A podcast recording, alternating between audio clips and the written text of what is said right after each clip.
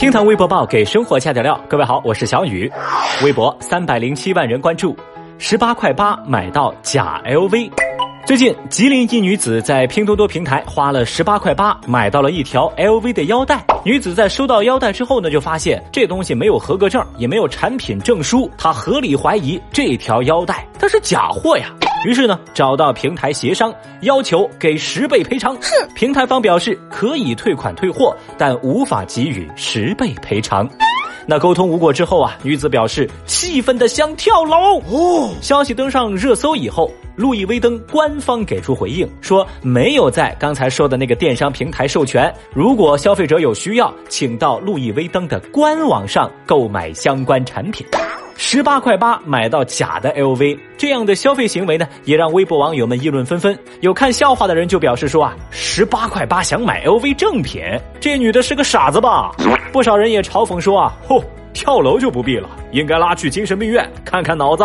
还有网友则点评。无良商家敢宣传，无知买家敢相信，可怕可怕呀！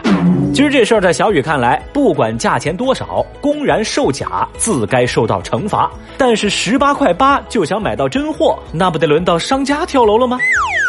实话实说。被人骗呢，有时候是防不胜防的，但终归咱不能自个儿骗自个儿吧。小雨，我寻思哈，也许正是因为那十倍赔偿，才有了这女孩拿十八块八买到正品的自信吧。你在教我做事啊？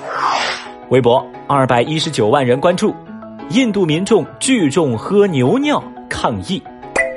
印度一个印度教组织在新德里举行了一场喝牛尿派对，有两百多名信徒是参与了活动。他们相信喝牛尿可以抵御新冠病毒，但是印度政府和科学家都说了，现在还没有有效的药物和疫苗用于新冠病毒。但这些人他不信邪嘛？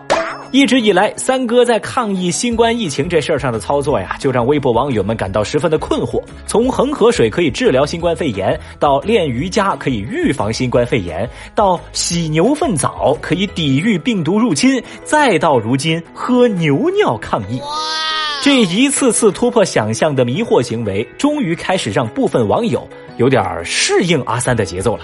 有人就说嘛：“嗨呀，这谁顶得住啊？这集我没看过哟。” Oh no！还有网友表示：“你们这个法子不对啊，路走弯了。正确方法是牛屎内服，牛尿外涂。”说到这儿啊，小雨我不禁担心，这印度的牛要喝多少水才能供得起这些人呢？哦吼，拜托，防疫靠的是科学，不是玄学。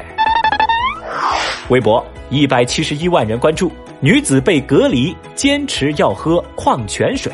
豌豆公主病的日常。最近，一段发生在上海浦东某隔离点的视频曝光，引发全网关注。视频显示，一名从海外归来的被隔离女子，因为喝水问题跟工作人员发生争执，还想冲出卡点，闯出隔离地点。随后，民警赶到处理纠纷。视频当中，女子坚持要喝矿泉水，不然的话就活不下去。警察严肃地指出，这里是隔离区，不是宾馆。但话都还没说完，就被女子打断。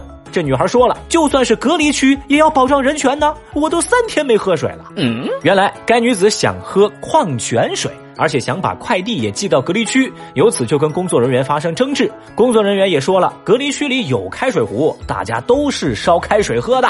但女子坚称，开水里面有杂质，没法喝。最后，民警再三强调。隔离区不是拿给你旅游的，请配合我们的工作。K.O. 针对此事，有网友认为女子的表现太气人了，特殊情况应该理解配合执法人员的工作呀，别添乱呐。你有什么可豪横？也有网友认为，不论对错，特殊时期希望大家都能相互理解嘛。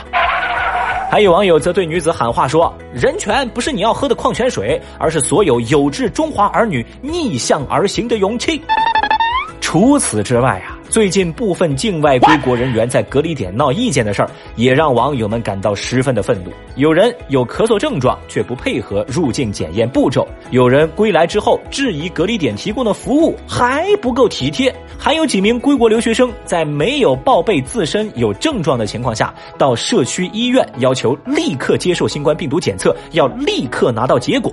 此后呢，又拒绝在隔离点用餐，还扬言要打电话叫警察来现场做示范，如何在隔离点吃饭。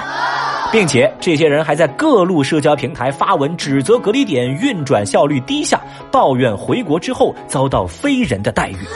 此间种种再次引爆了微博舆论，怪不得有人感慨：天地造物不测，怎么会生出你这么个蠢货？造孽！哎呀，跟大家伙梳理完这些事儿啊，小雨我都无力吐槽了。那这样吧，我吃点亏，我出机票钱，你们这些妖魔鬼怪从哪儿来，飞回哪儿去，爱谁谁。我从未见过有如此厚颜无耻之人。微博一百二十五万人关注。中国居民睡眠白皮书，最近，二零二零全民宅家期间，中国居民睡眠白皮书发布。白皮书显示，疫情期间全国各省市居民熬夜的前三名依次是江西省、陕西省和四川省，而最不熬夜的是北京市，人家乖乖的早睡了。话说啊，手机边的您有没有在上述地区呢？这个白皮书显示，疫情期间全国居民的平均睡眠时间超过了八个小时，而中国居民的人均睡眠时间从晚上的十点到十一点又往后推迟了两个小时左右。那话说，正在听节目的您，最近睡眠状况怎么样呢？老实交代，昨天晚上你几点睡的呀？